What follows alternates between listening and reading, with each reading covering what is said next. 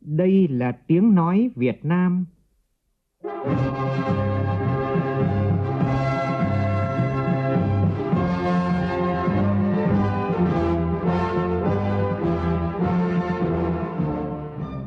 là tiếng nói Việt Nam phát thanh từ Hà Nội, thủ đô nước Cộng hòa xã hội chủ nghĩa Việt Nam.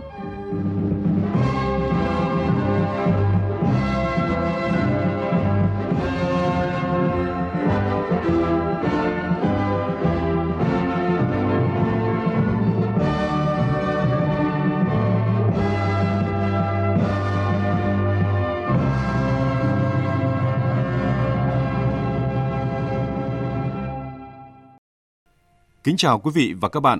Mời quý vị và các bạn nghe chương trình Thời sự trưa của Đài Tiếng nói Việt Nam. Thưa quý vị và các bạn, hôm nay toàn Đảng, toàn dân và toàn quân ta kỷ niệm bốn mươi lăm năm ngày Giải phóng miền Nam, thống nhất Tổ quốc. Biển trời bao la đẹp như gấm hoa, nước mây muôn màu, những con tàu ra Bắc vào Nam, biển trời quê ta.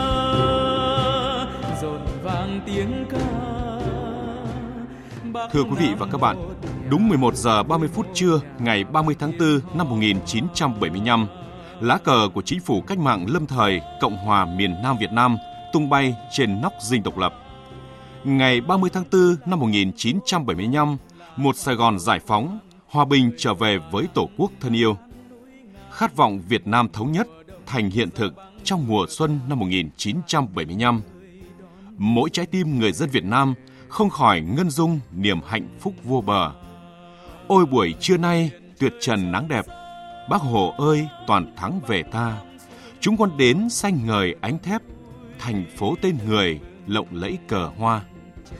Kỷ niệm bốn mươi lăm năm ngày thống nhất đất nước, chúng ta càng trân trọng và biết ơn những hy sinh xương máu của ông cha cho non sông đất nước được thống nhất trọn vẹn, cho cháu con được hưởng một nền hòa bình độc lập để tự do học tập, lao động và xây dựng Tổ quốc hôm nay.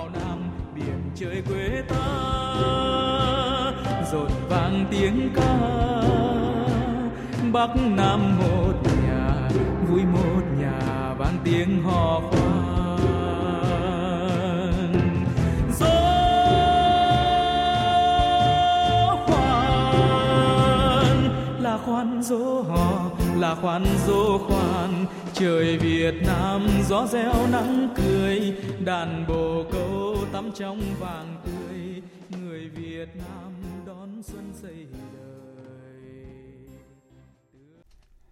Thưa quý vị và các bạn, trưa ngày ba mươi tháng tư năm một nghìn chín trăm bảy mươi lăm, sau khi bộ đội ta chiếm Dinh Độc Lập, bắt nội các chính quyền Việt Nam Cộng Hòa, Đài Tiếng nói Việt Nam vinh dự là một trong những cơ quan báo chí đầu tiên loan tin đặc biệt miền Nam đã giải phóng, đất nước ta đã hoàn toàn thống nhất. Bản tin chiến thắng được đọc trực tiếp và sau đó được thu dựng, phát đi phát lại nhiều lần trong chiều ngày ba mươi tháng tư và mùng một tháng năm năm một nghìn chín trăm bảy mươi lăm.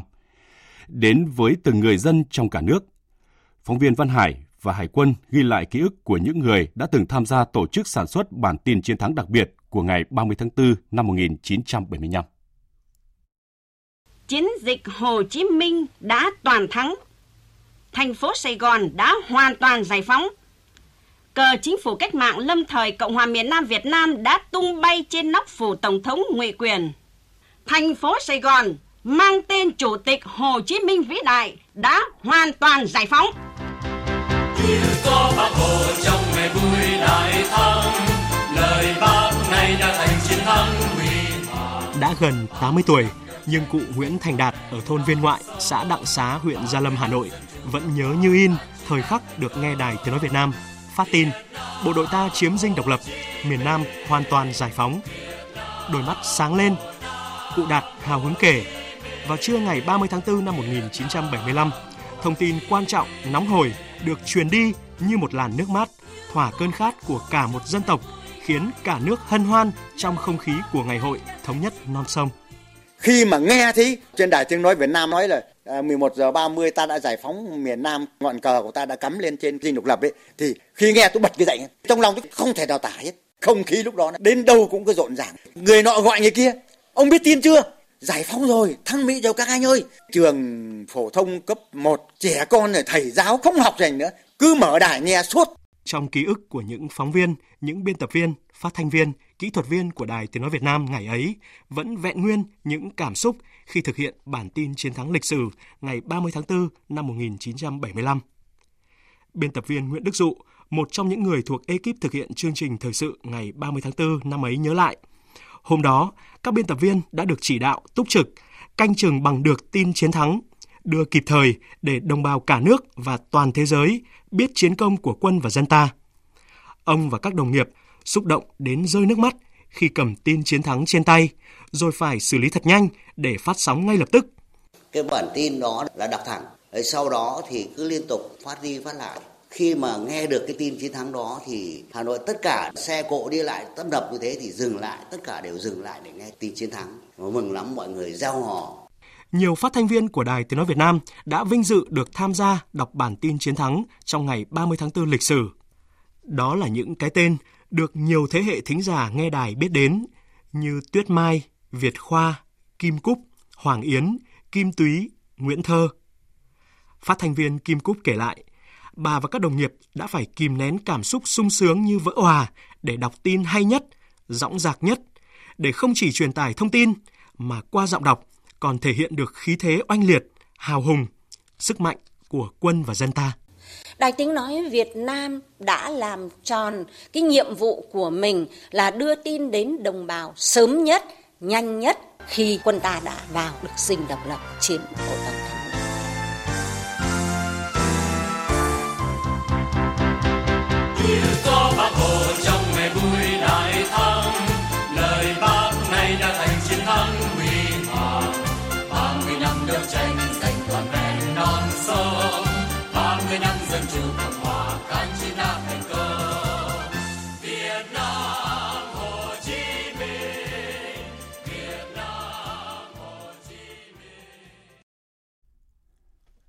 Thưa quý vị và các bạn, thời khắc mười một giờ ba mươi phút trưa ngày ba mươi tháng tư năm một nghìn chín trăm bảy mươi lăm đã trở thành giờ phút thiêng liêng nhất, trọng đại nhất trong lịch sử dân tộc.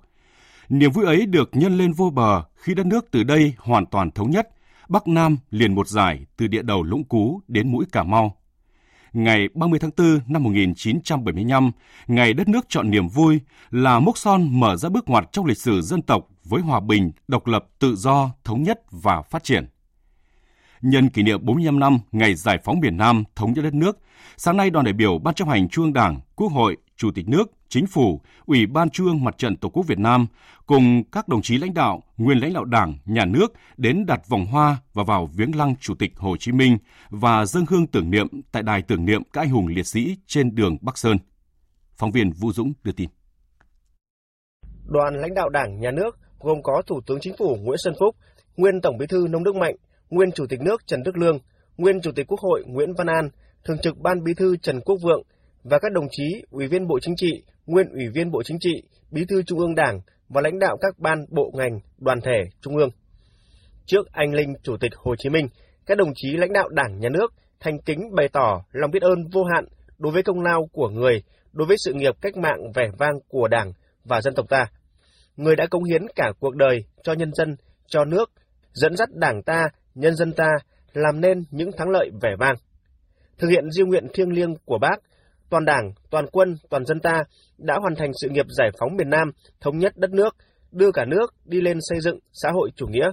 Sau khi vào lăng viếng Chủ tịch Hồ Chí Minh, đoàn đã tới đặt vòng hoa dâng hương tưởng niệm các anh hùng liệt sĩ tại đài tưởng niệm các anh hùng liệt sĩ.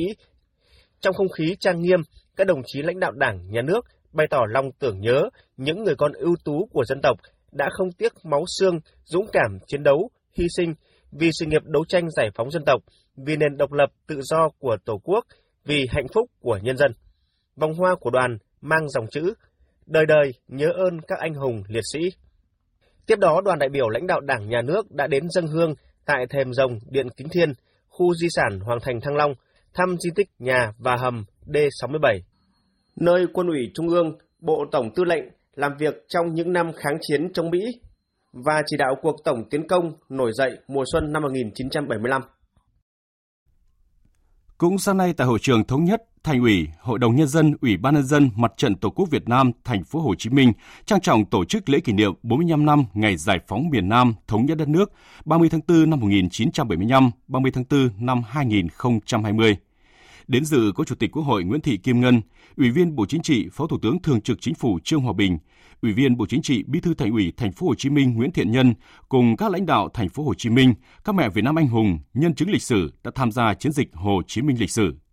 Cùng tham dự trực tuyến tại các điểm cầu ở các quận huyện là các đại biểu cựu chiến binh, công nhân, nông dân, thanh niên, phụ nữ, đại biểu nhân sĩ trí thức, chức sắc tôn giáo, dân tộc. Tin của phóng viên thường trú tại Thành phố Hồ Chí Minh. Đọc diễn văn tại lễ kỷ niệm, Ủy viên Bộ Chính trị, Bí thư Thành ủy Thành phố Hồ Chí Minh Nguyễn Thiện Nhân nhấn mạnh, đại thắng mùa xuân năm một nghìn chín trăm bảy mươi lăm là chiến công chói lọi, là thắng lợi vĩ đại của quân và dân ta dưới sự lãnh đạo đúng đắn của Đảng, là bước ngoặt vĩ đại của toàn dân tộc đưa nước ta vào một kỷ nguyên mới, kỷ nguyên xây dựng đất nước giàu mạnh, công bằng, độc lập, cả nước cùng đi lên chủ nghĩa xã hội. Sau khi vinh dự được mang tên Chủ tịch Hồ Chí Minh vĩ đại vào ngày hai tháng bảy năm một nghìn chín trăm bảy mươi sáu, đến nay Đảng bộ, chính quyền và nhân dân thành phố trải qua bốn mươi lăm năm năng động, sáng tạo, đoàn kết, nghĩa tình, xây dựng và bảo vệ, phát triển thành phố. Thành phố Hồ Chí Minh đã đạt được nhiều thành tựu to lớn, kinh tế tăng trưởng cao nhất cả nước, luôn giữ vững vị trí đầu tàu kinh tế của cả nước, đóng góp lớn nhất vào tổng sản phẩm nội địa, cũng như đóng góp lớn nhất vào thu ngân sách cả nước. Chất lượng tăng trưởng không ngừng được cải thiện, năng suất lao động gấp hai phẩy bảy lần cả nước. Hiện nay, các lĩnh vực văn hóa, giáo dục, đào tạo, chăm sóc sức khỏe của nhân dân ngày một phát triển, chất lượng cuộc sống của người dân ngày càng được nâng cao, an sinh xã hội đảm bảo, chăm lo cho đối tượng nghèo, gia đình chính sách có nhiều tiến bộ. Bí thư Thành ủy Nguyễn Thiện Nhân đặc biệt nhấn mạnh những khó khăn mà thành phố đang gặp phải trong tình hình dịch bệnh covid mười chín phức tạp hiện nay. Thành phố Hồ Chí Minh đã chủ động, quyết liệt, sáng tạo triển khai các biện pháp phòng chống dịch bệnh và thực hiện tốt chăm lo, hỗ trợ người nghèo và các đối tượng yếu thế, mất việc làm. Bí thư Thành ủy Nguyễn Thiện Nhân cũng khẳng định những định hướng quan trọng mà chính quyền Đảng bộ Thành phố Hồ Chí Minh đã, đang và sẽ tiếp tục đi theo là lấy sự hài lòng của nhân dân làm thước đo cho thành công. Tiếp tục giữ vững vai trò đầu tàu kinh tế của cả nước, đi đầu trong thực hiện mô hình tăng trưởng mới trong điều kiện bình thường mới, phát triển nhanh, bền vững trên cơ sở nghiên cứu ứng dụng mạnh mẽ khoa học công nghệ. Tiếp tục phấn đấu trở thành trung tâm khởi nghiệp sáng tạo lớn nhất cả nước, phát triển hài hòa giữa kinh tế và văn hóa xã hội, bảo vệ môi trường, khơi dậy khát vọng của nhân dân thành phố. Cũng tại buổi lễ, thay mặt các thế hệ cựu chiến binh, Thiếu tướng Nguyễn Văn Chương, Chủ tịch Hội Cựu chiến binh Thành phố Hồ Chí Minh phát biểu khẳng định, tinh thần chiến thắng ba mươi tháng tư càng cổ vũ chúng ta trong công cuộc xây dựng đất nước hiện nay, không cam chịu đói nghèo và liên tục sáng tạo để phát triển kinh tế. Đại diện cho thế hệ trẻ thành phố mang tên Bác, chị Phan Thị Thanh Phương, Phó Bí thư Thường trực Thành đoàn, Chủ tịch Hội Sinh viên Việt Nam Thành phố Hồ Chí Minh, bày tỏ sự quyết tâm, nỗ lực không ngừng của tuổi trẻ thành phố trong học tập, lao động, sáng tạo để góp sức xây dựng thành phố ngày càng văn minh, hiện đại, nghĩa tình. Cũng trong sáng nay, sau khi dự lễ kỷ niệm bốn mươi lăm năm ngày Giải phóng miền Nam, thống nhất đất nước, Chủ tịch Quốc hội Nguyễn Thị Kim Ngân đã đi thăm một số bà mẹ Việt Nam anh hùng, anh hùng lực lượng vũ trang nhân dân trên địa bàn Thành phố Hồ Chí Minh. Tin của phóng viên Hà Khánh thường trú tại Thành phố Hồ Chí Minh. Đoàn đã đến thăm Đại tá anh hùng lực lượng vũ trang nhân dân Nguyễn Thành Trung, ngụ quận Gò Vấp, người phi công đã thực hiện việc ném bom vào Dinh Độc Lập vào những ngày tháng tư một nghìn chín trăm bảy mươi lăm. Thượng tá Trần Thị Mai, anh hùng lực lượng vũ trang nhân dân, ngụ quận Thủ Đức, nguyên tổ trưởng tổ đặc công phân khu sáu Sài Gòn Gia Định, người đã tham gia đợt tổng tiến công và nổi dậy Mậu Thân một nghìn chín trăm sáu mươi tám. Bà mẹ Việt Nam anh hùng Nguyễn Thanh Tùng, quận một, có chồng và hai con là liệt sĩ. Bà mẹ Việt Nam anh hùng Nguyễn Thị Can, quận ba, có hai con là liệt sĩ.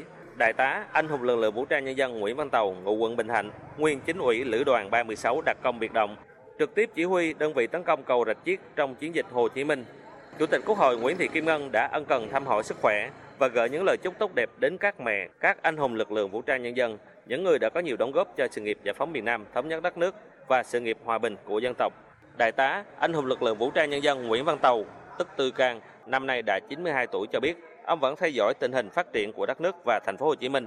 Đặc biệt, ông rất tự hào khi đất nước Việt Nam đã có những thành quả to lớn trong công cuộc chống dịch covid mười chín và là thành viên không thường trực của Hội đồng Bảo an Liên Hiệp Quốc.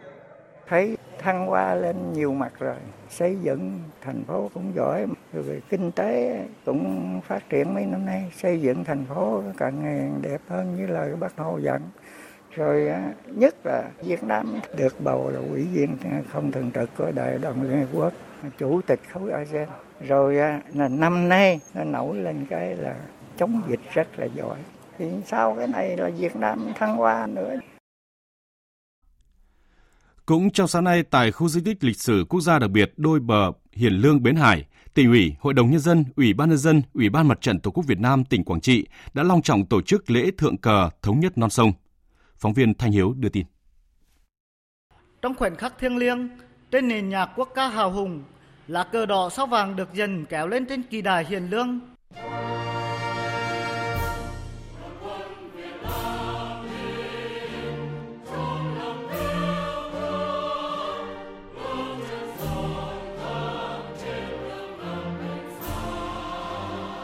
Hình ảnh này gợi nhớ đến những năm tháng chiến tranh khốc liệt, dưới mưa bom bão đạn, quân và dân ta vẫn kiên cường, quyết tâm giữ ngọn cờ luôn tung bay trên kỳ đài giới tuyến. Sau khi Hiệp định Geneva được ký kết vào ngày hai mươi tháng bảy năm một nghìn chín trăm năm mươi tư, đất nước bị chia cắt thành hai miền Nam Bắc. Dòng sông Bến Hải, cầu Hiền Lương trở thành giới tuyến quân sự tạm thời trong hơn hai mươi năm. Nơi đây được xem là biểu tượng của nỗi đau chia cắt và khát vọng thống nhất của dân tộc ta. Lá cờ Tổ quốc trong chiến tranh vẫn luôn in hình trên bầu trời, thể hiện khát vọng thống nhất của nhân dân hai miền Nam Bắc. Đã qua bốn mươi lăm mùa xuân thống nhất, ký ức những năm tháng hào hùng và bi tráng của dòng sông và nhịp cầu lịch sử Hiền Lương Bến Hải mãi mãi in đậm trong ký ức hàng triệu người Việt Nam. Ông Lê Công Hường, tám mươi mốt tuổi, ở thôn Hiền Lương, xã Hiền Thành, huyện Vĩnh Linh, xúc động. Lễ thượng cờ năm nay thì tuy thì rút gọn, không tập trung nhiều, nhưng mà cái giá trị ấy, nó cũng không giống như cũ, mà làm đúng với nghi thức của lễ thượng cờ hàng năm là để cho mọi người biết. Đến ngày ba mươi tháng tư là ngày à, giải phóng miền Nam, cho nên là mọi người dân là, là thượng cờ lên để cho cho là họ hiểu được cái là cái ngày trọng đại của cái lễ mà thượng cờ. Sau lễ thượng cờ thống nhất non sông tại di tích lịch sử quốc gia đặc biệt Đôi Bờ Hiền Lương Bến Hải, cán bộ và nhân dân Quảng Trị đã đến thắp hương viếng các anh hùng liệt sĩ tại nghĩa trang liệt sĩ quốc gia Trường Sơn, nghĩa trang liệt sĩ quốc gia Đường Chính và thành cổ Quảng Trị. Thưa quý vị và các bạn, đến bây giờ sau bốn mươi lăm năm, khoảnh khắc ngày đất nước chọn niềm vui, muôn ánh sao vàng, rừng cờ tung bay vẫn làm dâng trào niềm vui, xúc động và tự hào trong mỗi người dân. Bảy tờ báo lớn của Việt Nam đã tham gia chương trình kỷ niệm bốn mươi lăm năm ngày giải phóng miền Nam thống nhất đất nước theo cách thức đặc biệt, đó là tạo lá cờ Tổ quốc bằng trang báo in.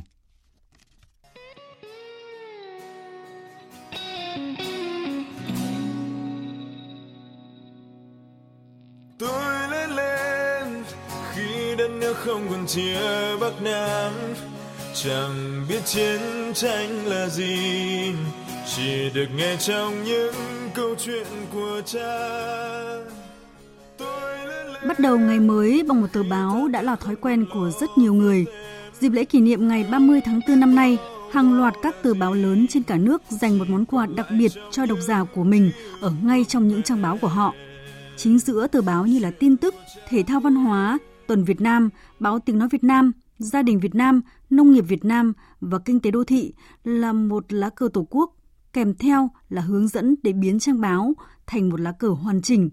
Đây chính là dự án đặc biệt của các tờ báo lớn trong dịp lễ năm nay. Những lá cờ mà độc giả có thể tự cắt ra từ các trang báo để đặt trang trọng lên bàn làm việc hay trong mỗi gia đình. Ý tưởng này do Thông tấn xã Việt Nam khởi xướng. Ông Lê Quốc Minh, Phó Tổng Giám đốc Thông tấn xã Việt Nam cho rằng sau những cái khó khăn của dịch Covid, niềm tự hào về dân tộc, về những cái nỗ lực của Việt Nam đang lên cao. Chúng ta có thể thấy là những lá cờ được treo ở khắp các nơi và mọi người rất đồng lòng về một Việt Nam chiến thắng. Và chúng tôi nghĩ rằng là mỗi gia đình đều có thể cắm một lá cờ. Nhưng nếu uh, lại có thể làm một cái lá cờ nhỏ bằng chính những tờ báo, nó cũng là một cái cách thể hiện tình yêu nước một cách rất là thiết thực và rõ ràng nhất. Trong dịp kỷ niệm ba mươi tháng tư năm nay, bảy tờ báo lớn tham gia vào dự án này. Độc giả được hưởng ứng hướng dẫn cắt hình cờ Tổ quốc, in trên hai mặt của trang báo và dùng một phần trang báo để quấn thành cán cờ. Lá cờ có kích thước nhỏ gọn, có thể cắm trên bàn làm việc, trong phòng khách gia đình, trên xe ô tô hay sử dụng ở nơi công cộng. Hưởng ứng tham gia chương trình, Tổng biên tập Báo Tiếng Nói Việt Nam Đặng Quang Thương chia sẻ. Báo Tiếng Nói Việt Nam đã rất là hào hứng để tham gia cái sáng kiến đấy. Và chúng tôi đã chọn in lá cờ Tổ quốc trên cái bìa báo măng sét, in chất lượng rất là tốt, chỉ với một mong muốn rằng là cùng với cái nội dung đấy thì lá cờ Tổ quốc sẽ khơi dậy cái niềm tự hào dân tộc ở trong mỗi bạn đọc. Và từ đó mỗi bạn đọc lại lan truyền cái thông điệp đó cho những người tiếp theo, tạo ra một cái làn sóng, một cái niềm cảm hứng, tự hào nhân ngày thống nhất đất nước. Một phần của dự án là sau khi hoàn thành lá cờ, độc giả sẽ chụp một bức ảnh hashtag Tôi yêu Việt Nam và chia sẻ trên mạng xã hội để hình ảnh những lá cờ đỏ sao vàng sẽ lan tỏa khắp mọi nơi nhân kỷ niệm Ngày Đất nước Thống nhất, Giang Sơn thu về một mối. Lá cờ đỏ sao vàng là niềm tự hào, là khát vọng độc lập của toàn dân tộc mà lớp lớp người Việt Nam đã hy sinh để giành được ngày hôm nay, tiếp tục lan tỏa ý chí quyết thắng của dân tộc Việt Nam trong xây dựng một Tổ quốc hùng cường. Không biết bó bó là gì, chỉ còn lại trong những ký ức của mẹ. Chuyện của cha tôi là những giấc mơ dở dang, là xếp bút nghiền chiến đấu vì một màu cờ đỏ tươi thấm máu bao người. Chuyện của mẹ tôi là cứ... Giờ đây, nhắc tới Việt Nam, người ta không chỉ nhắc tới một thời quá khứ hào hùng, mà còn nhắc tới sự phát triển vượt bậc của một đất nước bước ra khỏi chiến tranh. Bạn bè quốc tế khi đến Việt Nam đều có chung cảm nhận đất nước có lịch sử hào hùng đang thay đổi từng ngày, vững bước và tự tin thực hiện khát vọng giàu mạnh văn minh. Phóng viên Phạm Hà và Thu Hoài ghi lại góc nhìn của bạn bè quốc tế về một Việt Nam hòa bình đang vươn lên mạnh mẽ. Tôi yêu Việt Nam là câu nói đầu tiên của ông Alain Fontanas khi bắt đầu câu chuyện với nhóm phóng viên chúng tôi. Ông là một họa sĩ nghiệp dư người Pháp với niềm say mê được vẽ về đất nước và con người Việt Nam. Chính niềm đam mê này đã đưa ông đến với Việt Nam lần đầu tiên vào những năm một nghìn chín trăm chín mươi, khi Việt Nam vẫn còn ở trong những năm đầu của thời kỳ đổi mới. Phòng tranh của ông Alain Fontanas tại thành phố La Roche đã trở thành điểm đến của rất nhiều người Pháp yêu đất nước và con người Việt Nam. Giơ hai bàn tay trước mặt chúng tôi, ông Alain Fontanas cười vui vẻ khi nói rằng số lần đến Việt Nam của ông giờ có lẽ đã vượt qua số đếm trên bàn tay. Theo như cách nói của ông thì đã chót yêu Việt Nam mất rồi. Mỗi lần đến Việt Nam, ông đều cảm nhận được sự thay đổi của Việt Nam và đây cũng là nguồn cảm hứng vô tận, khiến ông thấy quê hương thứ hai của mình luôn mới mẻ và đầy cuốn hút. Sự thay đổi của Việt Nam là điều không ai có thể phủ nhận. Điều này thể hiện rõ qua cuộc sống thường nhật của người dân, điều kiện sống, cơ sở hạ tầng. Một ví dụ rõ nét nhất là khi tôi đến Việt Nam lần đầu tiên vào những năm một nghìn chín trăm chín mươi, đất nước của các bạn vẫn còn nhiều khó khăn, hạ tầng cơ sở giao thông không được tốt và các phương tiện giao thông cũng còn thô sơ. Song nay đã khác nhiều. Tôi có thể khẳng định Việt Nam đang đi đúng hướng.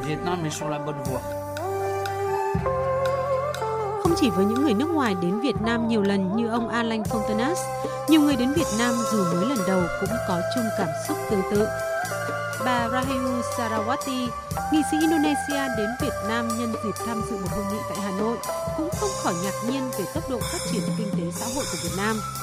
Theo bà Sarawati, Việt Nam đang càng ngày chứng minh được tiềm năng phát triển của mình và trở thành một điểm đến hấp dẫn đối với các nhà đầu tư quốc tế. I think that Vietnam has done a... Tôi cho rằng Việt Nam đã làm được những điều rất tuyệt vời. Đến Việt Nam lần này, tôi đã tận mắt chứng kiến sự phát triển vượt bậc của các bạn, đặc biệt là lĩnh vực kinh tế đã thu hút được rất nhiều đầu tư. Với môi trường đầu tư thông thoáng, chính sách mở cửa, Việt Nam đang đứng trước nhiều cơ hội. Với Indonesia, chúng tôi cũng đang tìm kiếm thêm các cơ hội đầu tư ở Việt Nam.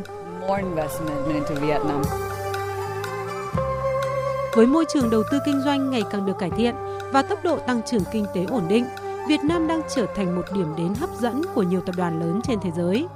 Chuyên gia kinh tế của Ngân hàng Thế giới Sadef Mahajan nhận định kinh tế phát triển đang kéo theo sự thay đổi mọi mặt trong đời sống của người dân Việt Nam. Nhiều người dân Việt Nam đang được hưởng lợi từ sự phát triển kinh tế này. Việt Nam được đánh giá cao về những nỗ lực xóa đói giảm nghèo. Khi mới bắt đầu cải cách, gần sáu mươi phần trăm dân số Việt Nam nghèo. Tuy nhiên, ngày nay tỷ lệ người nghèo đã giảm xuống dưới mười phần trăm. Về vấn đề giáo dục, tỷ lệ người dân từ mười lăm đến hai mươi tư tuổi biết đọc, biết viết là chín mươi bảy phần trăm. Trong lĩnh vực cơ sở hạ tầng, hầu hết người dân cũng được tiếp cận điện so với số lượng rất hạn chế cách đây hai mươi lăm hay ba mươi năm. bốn mươi lăm năm sau chiến tranh và gần ba mươi lăm năm thực hiện công cuộc đổi mới, Việt Nam đang càng ngày càng khẳng định được vị trí của mình trên trường quốc tế. Sự lựa chọn gắn bó lâu dài của các doanh nghiệp và nhà đầu tư nước ngoài tại Việt Nam đã chứng minh con đường phát triển đúng đắn cũng như sức hấp dẫn của nền kinh tế Việt Nam. Với việc tham gia hàng loạt hiệp định thương mại song phương đa phương thế hệ mới, Việt Nam đang đứng trước cơ hội lớn dòng thuyền ra khơi, thâm nhập sâu rộng hơn vào thị trường quốc tế, đồng thời đóng góp phần không nhỏ vào nỗ lực thúc đẩy hội nhập kinh tế toàn cầu. Đại sứ Alan Weiner, nguyên Bộ trưởng Ngoại giao Peru, Chủ tịch nhóm tầm nhìn a pếc nhận định. a pếc đánh giá Việt Nam nằm trong số các nền kinh tế năng động và đổi mới nhất thế giới, trong đó có việc tích cực tham gia, tạo điều kiện thuận lợi cho các đàm phán thỏa thuận thương mại tự do với các quốc gia. Với vai trò nước chủ nhà a pếc hai không một bảy, đặc biệt là tuyên bố Đà Nẵng là nền tảng để giúp các nước vượt qua được những thách thức trong bối cảnh hệ thống kinh tế thế giới và trật tự đa phương có nhiều bất ổn.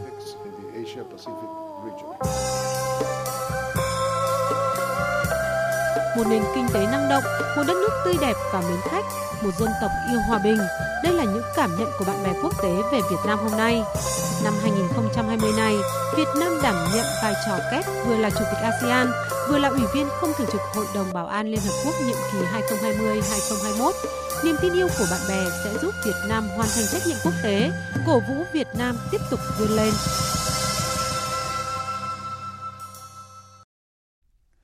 Thưa quý vị và các bạn, hòa bình và hợp tác đã và đang là hiện thực giữa Việt Nam và các nước trên thế giới. Trong chương trình Thời sự mười tám giờ chiều nay, chúng tôi sẽ chuyển tới quý vị và các bạn góc nhìn của một vị doanh nhân người Mỹ, ông Mark Gillin, nguyên Chủ tịch Hiệp hội Thương mại Mỹ tại Việt Nam, Amcham Việt Nam, về sự hợp tác và phát triển của hai quốc gia, cũng như những đổi thay của nước ta sau hơn hai mươi lăm năm vị doanh nhân này chọn Việt Nam làm nơi sinh sống và làm việc. Thời sự vê o vê, nhanh, tin cậy, hấp dẫn. Chương trình Thời sự trưa xin để tiếp tục với các tin quan trọng khác. Tại Việt Nam, tính đến sáng nay đã mười bốn ngày không ghi nhận ca nhiễm COVID mới lây lan trong cộng đồng. Và theo thông tin mới nhất, qua hơn hai mươi ngày điều trị và sau bốn lần xét nghiệm liên tiếp cho kết quả âm tính với virus SARS-xê o vê hai, sáng nay bệnh nhân số hai trăm sáu mươi tám điều trị tại Bệnh viện Đa khoa huyện Đồng Văn, tỉnh Hà Giang đã được công bố khỏi bệnh. Trước đó, ngày mười sáu tháng tư, tỉnh Hà Giang chính thức ghi nhận ca dương tính với virus SARS-xê o vê hai đầu tiên, bệnh nhân số hai trăm sáu mươi tám, thường trú thôn Pín Tùng, xã Phố Là, huyện Đồng Văn. Về diễn biến sức khỏe của ba bệnh nhân mắc covid mười chín nặng, bệnh nhân số mười chín, bệnh nhân số chín mươi mốt và bệnh nhân số một trăm sáu mươi mốt, qua hội chẩn cho thấy hai trong số ba bệnh nhân mắc covid mười chín nặng sắp được cai máy thở, đang tập hồi phục chức năng. Riêng bệnh nhân số chín mươi mốt là phi công người Anh vẫn đang trong tình trạng nặng, tiến triển chậm. Bệnh nhân đã được mở nội khí quản, tiếp tục sử dụng ECMO và thở máy. Thưa quý vị và các bạn, như vậy là sau mười bốn ngày nước ta không có ca nhiễm covid mười chín trong cộng đồng, cuộc sống của người dân cũng dần ổn định lại theo nếp sinh hoạt cũ. Và điều đáng mừng sau dịch đó là nhiều thói quen tốt được hình thành và tiếp tục được duy trì trong mỗi mái nhà công sở. Ghi nhận của phóng viên Bích Ngọc tại Hà Nội.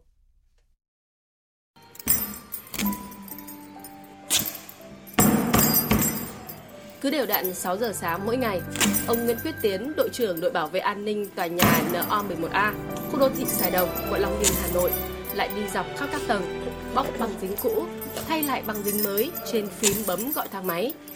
Công việc này bắt đầu thực hiện từ ngày đầu tiên Hà Nội có ca nhiễm dương tính với covid mười chín. Mỗi một ngày chúng tôi đều phải tháo dỡ cái dán băng dính ra và thay băng dính mới vào và coi một tiếng sát khuẩn một lần, kể cả các bàn phím và tất cả những tay vịn của trong cầu thang máy của tòa chung cư, và tất cả các bàn làm việc đều phải sát khuẩn hết. Anh Vũ Xuân Phong ở phố Đê La Thành, quận Đống Đa, Hà Nội vẫn tỉ mẩn mỗi ngày lau sạch và sát khuẩn các tay vịn, then cài, chốt cửa. Các thành viên trong gia đình, ngay cả bé Minh Khang một tuổi rưỡi cũng luôn nhớ đeo khẩu trang trước khi đi ra ngoài. Việc đầu tiên vẫn là phải là đeo khẩu trang, tụ tập không quá hai mươi người, rửa tay sát khuẩn trước khi về gia đình hoặc là lên công sở. Thì đó là những cái thứ về tiên quyết bảo vệ cho chính bản thân mình và gia đình của mình, còn cho cái cộng đồng, cái đấy là việc nên làm và đương nhiên phải làm.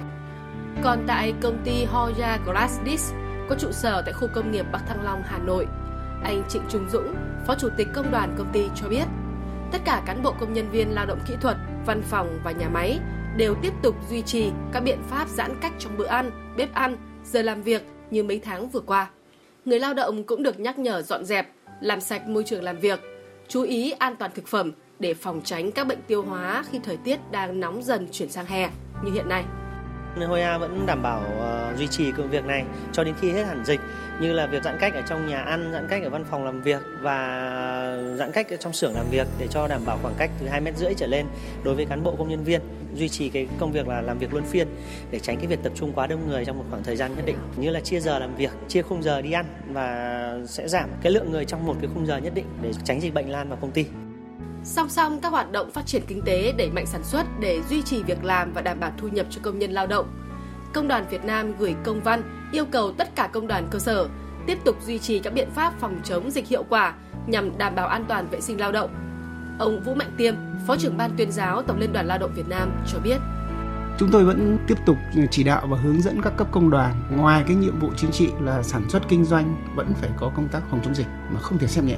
Các cấp công đoàn phải tiếp tục chỉ đạo cái việc là đeo khẩu trang thường xuyên trong quá trình làm việc, tránh cái tiếp xúc đông người và phải tích cực rửa tay, đảm bảo cái điều kiện làm việc, tiêu độc khử trùng, nhưng phải cái chất lượng bữa ăn hàng ngày của công nhân nó phải tốt hơn. Tiếp tục duy trì những thói quen tốt sau dịch không chỉ giúp xây dựng không gian làm việc xanh, sạch và an toàn cho người lao động, mà còn góp phần rất lớn, chung sức cùng cả nước, kiểm soát tốt tình hình dịch covid mười chín, không để dịch lây lan trong cộng đồng. Tại cuộc họp Ban chỉ đạo phòng chống covid mười chín của thành phố Hà Nội chiều tối qua, ông Nguyễn Đức Trung, Chủ tịch Ủy ban nhân dân thành phố Hà Nội quyết định cho học sinh từ trung học cơ sở trở lên đi học lại trở từ, từ ngày mùng bốn tháng năm tới. Cấp học mầm non, tiểu học đi học từ ngày mười một tháng năm. Ông Nguyễn Đức Trung cũng nhấn mạnh đến việc giám sát, thực hiện đưa đón học sinh của các bậc phụ huynh, tránh tình trạng la cà để hạn chế nguy cơ lây nhiễm dịch bệnh. Các phòng giáo dục và các bộ ngành, đặc biệt là hiệu trưởng và giáo viên của các trường phải chuẩn bị tốt các cái điều kiện về công tác phòng dịch. Thế và phải tự tính toán, đo nhiệt độ bằng nhiệt độ điện tử. Liên quan đến cái việc tổ chức giãn cách thời gian cũng như là tổ chức ở trong các trường, bố chỉ ấn định là liên quan đến giờ học thôi. Thế còn cái việc mà giãn cách ở giữa rồi khoảng cách như thế nào thì hoàn toàn do hiệu trưởng và ban giám hiệu cũng như giáo viên các nhà trường quyết định. Đấy là sao để đảm bảo an toàn.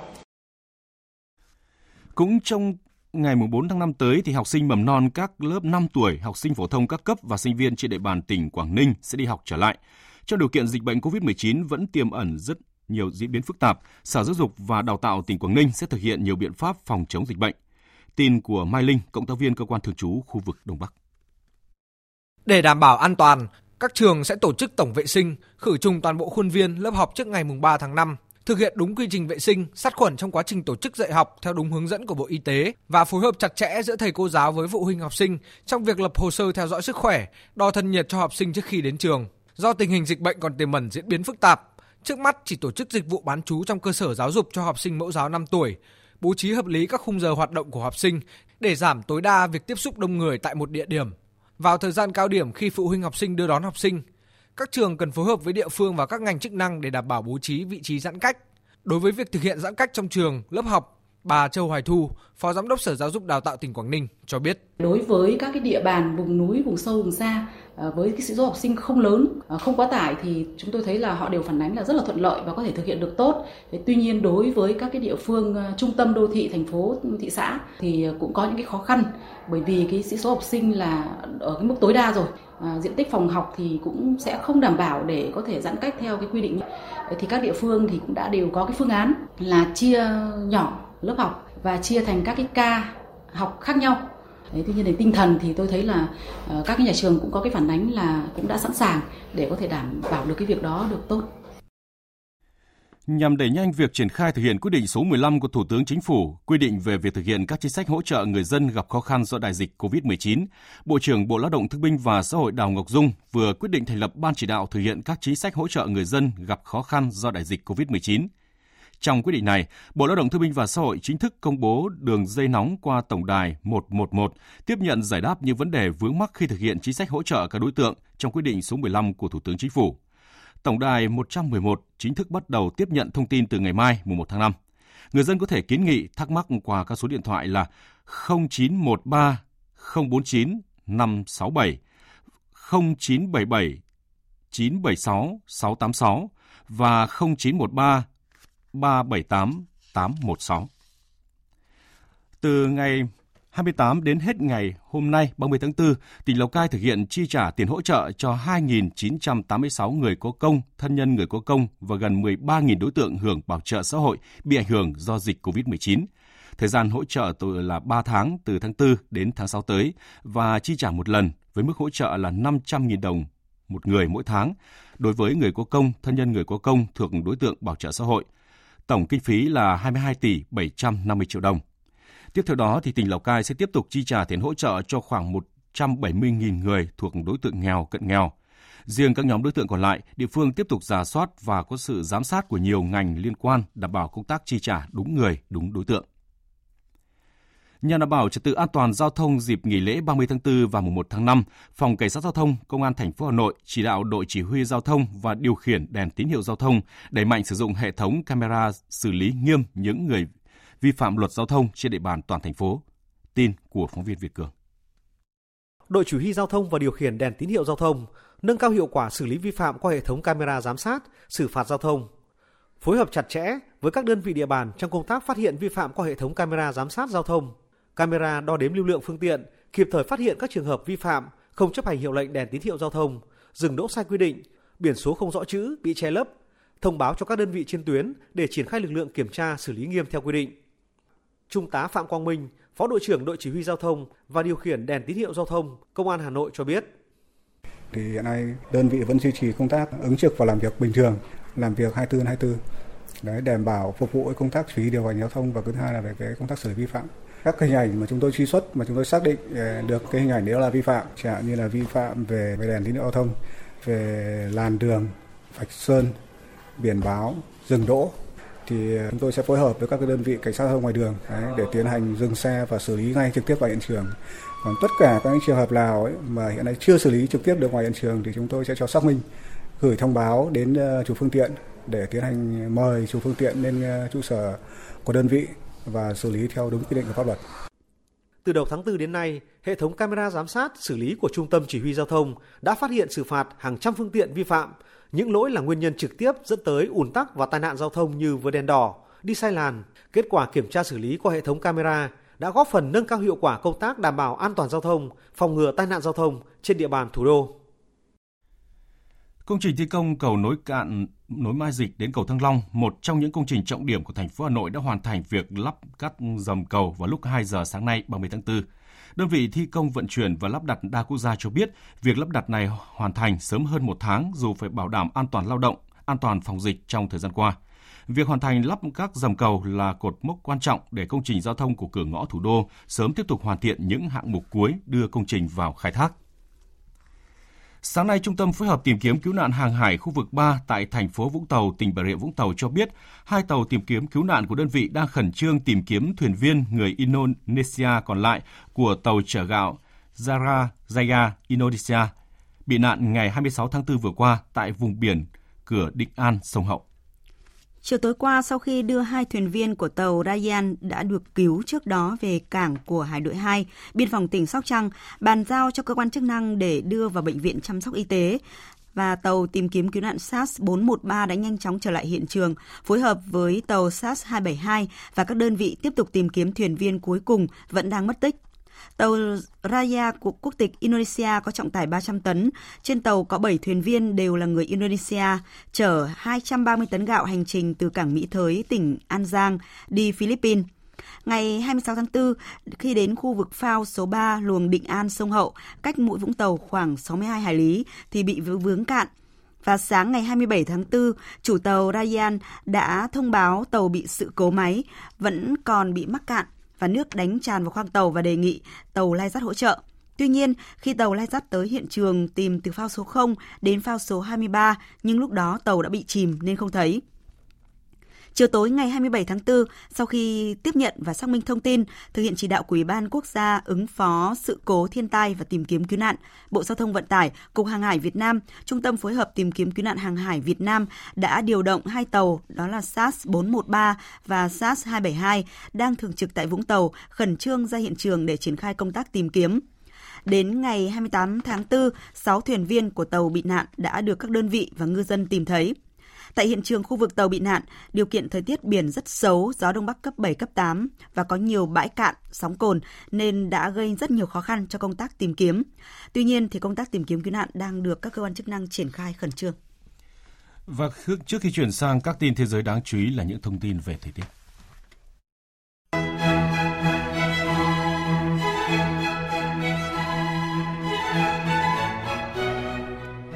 Thưa quý vị và các bạn, nắng vàng đã bao trùm cả nước trong ngày thống nhất hôm nay.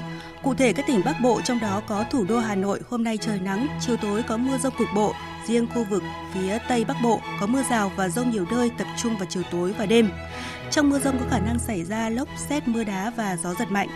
Các tỉnh Bắc và Trung Trung Bộ xuất hiện nắng nóng cục bộ ở khu vực vùng núi phía Tây. Tuy nhiên, các tỉnh từ Thanh Hóa đến Thừa Thiên Huế, Đà Nẵng đến Bình Thuận đêm có mưa rào vài nơi. Nhiệt độ dao động từ hai mươi mốt đến ba mươi ba độ. Đối với khu vực các tỉnh Tây Nguyên và Nam Bộ, ngày nắng, chiều tối và đêm có mưa rào và dông vài nơi. Trong cơn dông có đề phòng lốc, sét và gió giật mạnh. Nhiệt độ từ mười chín đến ba mươi bảy độ.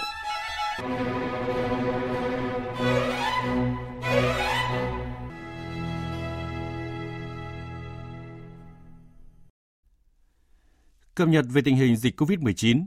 hai mươi bốn giờ qua, thế giới đã có thêm bảy mươi mốt nghìn ca mới mắc covid mười chín, nâng tổng số ca bệnh trên thế giới đến nay lên ba triệu hai trăm nghìn người.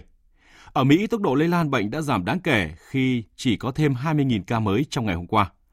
Tại châu Âu, tốc độ lây lan dịch đang giảm khá nhanh ở Pháp với chỉ hơn năm trăm ca mắc trong ngày hôm qua, một ngày sau khi kế hoạch cho giai đoạn dỡ bỏ phong tỏa toàn quốc được Quốc hội thông qua. Chính phủ Pháp tiếp tục các cuộc thảo luận tại Quốc hội và với lãnh đạo các địa phương về những biện pháp cụ thể. Trong khi đó, đa số người dân Pháp bày tỏ lo lắng về khả năng dịch bệnh bùng phát trở lại trong những ngày đầu dỡ bỏ phong tỏa. Tin của phóng viên Huỳnh Điệp, thường trú tại Pháp. Theo một cuộc khảo sát được tiến hành trong hai ngày hai mươi tám và hai mươi chín tháng tư, đại đa số người dân Pháp đồng tình với việc bắt buộc mang khẩu trang khi sử dụng phương tiện giao thông công cộng và cách ly người nhiễm virus. Tuy nhiên, sáu mươi phần trăm người dân phản đối việc mở cửa trở lại các trường học kể từ ngày mười một tháng năm. Ngày hai mươi chín tháng tư, số lượng người bệnh nhiễm virus SARS-xê o vê hai trong hệ thống bệnh viện và các phòng hồi sức cấp cứu tại Pháp tiếp tục giảm từ gần ba tuần qua. Tuy nhiên, trong vòng hai mươi bốn giờ, nước Pháp tiếp tục ghi nhận thêm bốn trăm hai mươi bảy ca tử vong liên quan dịch covid mười chín. Số ca tử vong từ đầu mùa dịch đã là hơn hai mươi tư nghìn, trong đó hơn mười lăm nghìn ca tại bệnh viện và hơn chín nghìn ca tại các trung tâm chăm sóc người cao tuổi và trung tâm y tế xã hội. Trong ngày hai mươi chín tháng tư, Bộ trưởng Y tế Pháp ông Olivier Véran cũng cho biết đã giao cho cơ quan y tế Pháp thống kê số ca tử vong tại nhà liên quan dịch covid mười chín và kết quả sẽ có trong tháng sáu tới. Đây là con số tương đối phức tạp để thống kê. Cơ quan y tế Pháp sẽ phân tích giấy chứng tử của người dân tại các địa phương để thống kê số ca tử vong có liên quan đến dịch covid mười chín. Quyết định này được đưa ra khi thống kê của cơ quan y tế cho thấy tỷ lệ người qua đời tại các địa phương trong những tháng đầu năm hai không hai không cao hơn nhiều so với cùng kỳ các năm trước. Tại Nhật Bản, chính phủ nước này đang cân nhắc kéo dài lệnh áp dụng tình trạng khẩn cấp trên toàn quốc, dự kiến sẽ kết thúc vào ngày sáu tháng năm tới thêm một tháng. Trong khi đó, phát biểu tại Quốc hội Nhật Bản, Thủ tướng Abe Shinzo đánh giá tình hình dịch bệnh vẫn rất nghiêm trọng. Ông Abe cho biết sau khi tham vấn ý kiến của nhóm chuyên gia về dịch covid mười chín, chính phủ Nhật Bản sẽ quyết định phương án cụ thể trong ngày bốn tháng năm tới. Đến sáng nay, Nhật Bản ghi nhận gần mười bốn nghìn ca nhiễm SARS-xê o vê hai và bốn trăm mười ba ca đã tử vong. Giới chức Mỹ cho biết chính phủ nước này, tức Nhà Trắng, đã ra lệnh cho các cơ quan tình báo điều tra Trung Quốc và Tổ chức Y tế Thế giới W H O với cáo buộc đã che giấu thông tin về dịch covid mười chín ở thời điểm ban đầu. Nhiều đồng minh của Mỹ đã lên tiếng ủng hộ cuộc điều tra này. Tổng hợp của biên tập viên Đình Nam. Phát biểu tại một cuộc họp ở Nhà Trắng, Tổng thống Mỹ Donald Trump hôm qua cũng đã đặt ra nhiều câu hỏi nghi vấn xoay quanh tính minh bạch của Trung Quốc và vê kép hát o trong thời điểm đầu của dịch bệnh covid mười chín, như tại sao Trung Quốc cho phép các máy bay của mình đi quốc tế mà không cho phép bay nội địa? Họ đã cho phép các máy bay của mình đi ra ngoài. Chúng đã rời khỏi Vũ Hán và đi ra khắp thế giới. Chúng đã tới Italia trong một thời gian dài của dịch bệnh. Chúng đã đi khắp thế giới, song không được phép di chuyển bên trong Trung Quốc. Để làm rõ thêm những nghi ngờ này, Ngoại trưởng Mỹ Mike Pompeo hôm qua tiếp tục kêu gọi Trung Quốc cho phép thế giới tiếp cận phòng thí nghiệm virus ở Vũ Hán, đồng thời nhấn mạnh Bắc Kinh có nghĩa vụ minh bạch. Hãy nhìn xem, chúng tôi vẫn chưa có quyền truy cập, thế giới chưa có quyền truy cập vào viện virus học ở Vũ Hán. Chúng ta không biết chính xác virus SARS-cô vê hai có nguồn gốc từ đâu. Có nhiều phòng thí nghiệm đang tiếp tục hoạt động tại Trung Quốc. Chúng tôi nghĩ về các mầm bệnh truyền nhiễm bên trong Trung Quốc ngày nay, và chúng tôi không biết liệu chúng có hoạt động ở mức độ bảo mật cẩn thận như thế nào. Liệu một dịch bệnh khác có xảy ra trong tương lai hay không? Hãy nhớ rằng đây không phải là lần đầu tiên chúng tôi phát hiện ra một loại virus từ Trung Quốc. Phản ứng trước cuộc điều tra mà Mỹ đang tiến hành nhằm vào vê kép hát o và Trung Quốc, Đại sứ Anh tại Mỹ, bà Karen Pierce, hôm qua đã lên tiếng ủng hộ, song vẫn khẳng định ưu tiên hàng đầu hiện nay vẫn phải là kiềm chế dịch bệnh. Giống như Mỹ và một số nước châu Âu, nhiều tuần qua chính phủ và giới chức Australia cũng ủng hộ một cuộc điều tra quốc tế về nguồn gốc dịch covid mười chín, cũng như trách nhiệm của vê kép hát o thời điểm đầu của dịch bệnh. Những tuyên bố kêu gọi điều tra của giới chức Australia cũng đã vấp phải những phản ứng khá gay gắt từ phía Trung Quốc. Trong diễn biến mới nhất liên quan tới vụ việc vừa nêu, Thứ trưởng Bộ Ngoại giao Trung Quốc Lạc Ngọc Thành hôm nay lên tiếng phản đối về cuộc điều tra quốc tế liên quan đến nguồn gốc của virus SARS-cô vê hai do Mỹ khởi xướng. Ông Lạc Ngọc Thành cho rằng chính phủ Trung Quốc đã rất thẳng thắn và cởi mở trong việc chia sẻ thông tin, trao đổi kinh nghiệm đối phó dịch bệnh với các nhà khoa học của các nước. Tuy nhiên, Trung Quốc phản đối những cáo buộc vô căn cứ của Mỹ và các đồng minh. Ông nhấn mạnh các nước không nên tiến hành cuộc điều tra dựa trên giả định nhằm vào Trung Quốc. mười hai tình nguyện viên đầu tiên ở Đức đã được tiêm vaccine thử nghiệm phòng virus SARS-cô vê hai. Thử nghiệm do công ty công nghệ BioNTech có trụ sở ở thành phố Mainz của Đức tiến hành ngay sau khi được cấp phép nghiên cứu. Ngoài BioNTech, cho đến nay, trên toàn thế giới hiện có bốn công ty khác đang tiến hành thử nghiệm lâm sàng vaccine chống SARS-cô vê hai là Moderna và Innoviso của Mỹ, cùng hai công ty Trung Quốc là Sinovac và CanSino. Trong đó, công ty Moderna đã tiến hành thử nghiệm lâm sàng hồi giữa tháng ba vừa qua. Khoảng một tỷ sáu trăm triệu lao động tự do chiếm gần một nửa lực lượng lao động toàn cầu đang đứng trước nguy cơ mất sinh kế vì đại dịch covid mười chín. Đó là nội dung trong báo cáo mới nhất vừa được công bố của Tổ chức Lao động Quốc tế i lờ o. Tổ chức Lao động Quốc tế đã nâng cao dự báo về tác động khủng khiếp của đại dịch đối với việc làm và thu nhập của người lao động khi đại dịch khiến các nền kinh tế phải đóng cửa. Tổng giám đốc Guy Ryder dự báo do tác động của dịch đối với nghèo đói.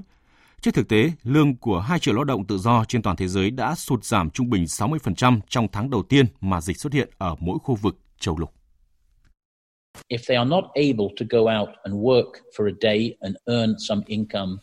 Nếu người lao động tự do không thể ra ngoài và đi làm mỗi ngày để kiếm thu nhập thì gia đình họ không có gì để ăn vào ngày hôm đó. Họ không có tiền mua thực phẩm và gia đình họ cũng sẽ nhịn đói bởi không có hệ thống bảo vệ an sinh cho họ.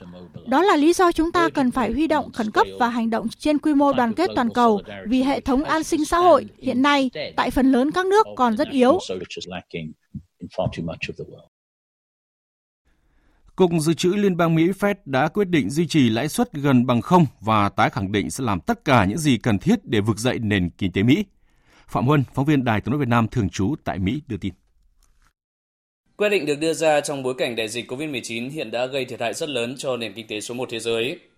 Phát biểu tại cuộc họp báo nhân kết thúc phiên họp của Ủy ban thị trường mở liên bang, Chủ tịch Cục Dự trữ Liên bang ông Jerome Powell khẳng định: Tháng trước, chúng tôi đã nhanh chóng hạ lãi suất xuống gần bằng không. Hôm nay, chúng tôi dự kiến duy trì mức lãi suất đó cho đến khi nào tin tưởng rằng nền kinh tế đã vượt qua các sự kiện gần đây và quay trở lại quỹ đạo để đạt được mục tiêu việc làm tối đa và giá cả ổn định. Tất nhiên, lãi suất thấp không thể ngăn chặn sự sụt giảm mạnh trong hoạt động kinh tế do việc đóng cửa và các hình thức khác có giãn cách xã hội. Lãi suất thấp cũng sẽ không thúc đẩy nền kinh tế một cách hiệu quả nếu các hộ gia đình và doanh nghiệp không thể nhận được tín dụng. Nhân dịp này, Chủ tịch Cục Dự trữ Liên bang kêu gọi các nghị sĩ giải phóng sức mạnh tài chính vĩ đại của nước Mỹ để đánh bại covid mười chín và hàn gắn nền kinh tế đã bị thiệt hại nặng nề do đại dịch gây ra. Ông Powell đồng thời thông báo, Cục Dự trữ Liên bang cũng sẽ mua hàng trăm tỷ đô la trái phiếu kho bạc và thế chấp để giữ cho dòng tiền lưu thông và các thị trường tài chính ổn định. Tiếp theo chương trình là bản tin thể thao.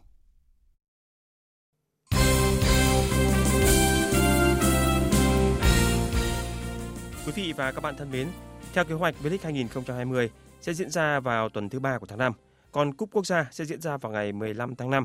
vê pê ép đã thông báo kế hoạch tổ chức các giải bóng đá chuyên nghiệp Việt Nam cho các đội bóng để tất cả chủ động chuẩn bị. Tuy nhiên, đến thời điểm này, dù dịch covid mười chín đã tạm lắng xuống, nhưng Thủ tướng Chính phủ đã ban hành chỉ thị số mười chín về tiếp tục thực hiện các biện pháp phòng chống dịch covid mười chín trong tình hình mới. Theo đó, toàn xã hội sẽ tiếp tục dừng các hoạt động lễ hội, nghi lễ tôn giáo, giải đấu thể thao, sự kiện có tập trung đông người tại nơi công cộng, sân vận động và các sự kiện lớn chưa cần thiết. Như vậy, khả năng giải bóng đá Cúp Quốc gia có thể phải lùi đến cuối tháng năm. Bởi theo quan điểm của vê pê ép, các giải đấu sẽ quay trở lại khi được sự cho phép của các cơ quan có thẩm quyền. Trong cuộc họp trực tuyến với các câu lạc bộ, ông Trần Anh Tú, Chủ tịch vê pê ép đã khẳng định. Về phương án tổ chức thi đấu trong tương lai khi dịch bệnh lắng xuống, công ty đã gửi đề án đến từng đội bóng và mọi người, có thể dù mọi người sẽ thấy đề xuất được tính toán, chi tiết dựa trên lợi ích chung. Nhưng ban lãnh đạo công ty vê pê ép khẳng định rằng nó chỉ có tính chất tham khảo. vê pê ép rất mong các câu lạc bộ sẽ đóng góp những ý kiến trên tinh thần hợp tác xây dựng để khi có đủ điều kiện và được các cơ quan chức năng có thẩm quyền cho phép, chúng ta có thể tiến hành tổ chức được giải vô địch quốc gia ở những hình thức phù hợp với tình hình thực tế. Hiện tại, các đội bóng V-League đều đã tập luyện trở lại với quan điểm không chủ quan trước tình hình dịch bệnh, dù Việt Nam trong mười bốn ngày qua đã không có ca nhiễm mới. Theo ông Phạm Anh Tuấn, huấn luyện viên câu lạc bộ Hải Phòng, thời gian chuẩn bị kéo dài một tháng là đủ để các cầu thủ có đủ thể lực và có cảm giác bóng tốt.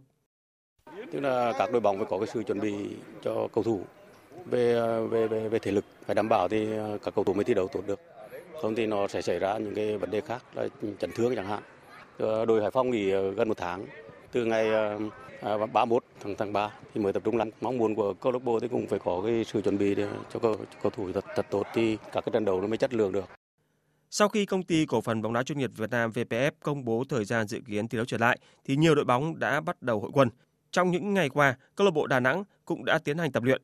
Dấu hiệu đáng mừng của câu lạc bộ Sông Hàn đó là tiền đạo chủ lực Hà Đức Chinh đã cho thấy dấu hiệu tích cực về sức khỏe để sẵn sàng ra sân khi V-League hai không hai không quay trở lại.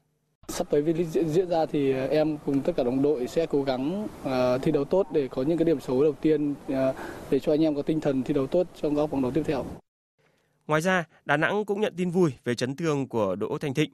Cầu thủ này đã sẵn sàng trở lại sau khi bị chấn thương tại vòng chung kết giải u hai mươi ba châu Á hai không hai không.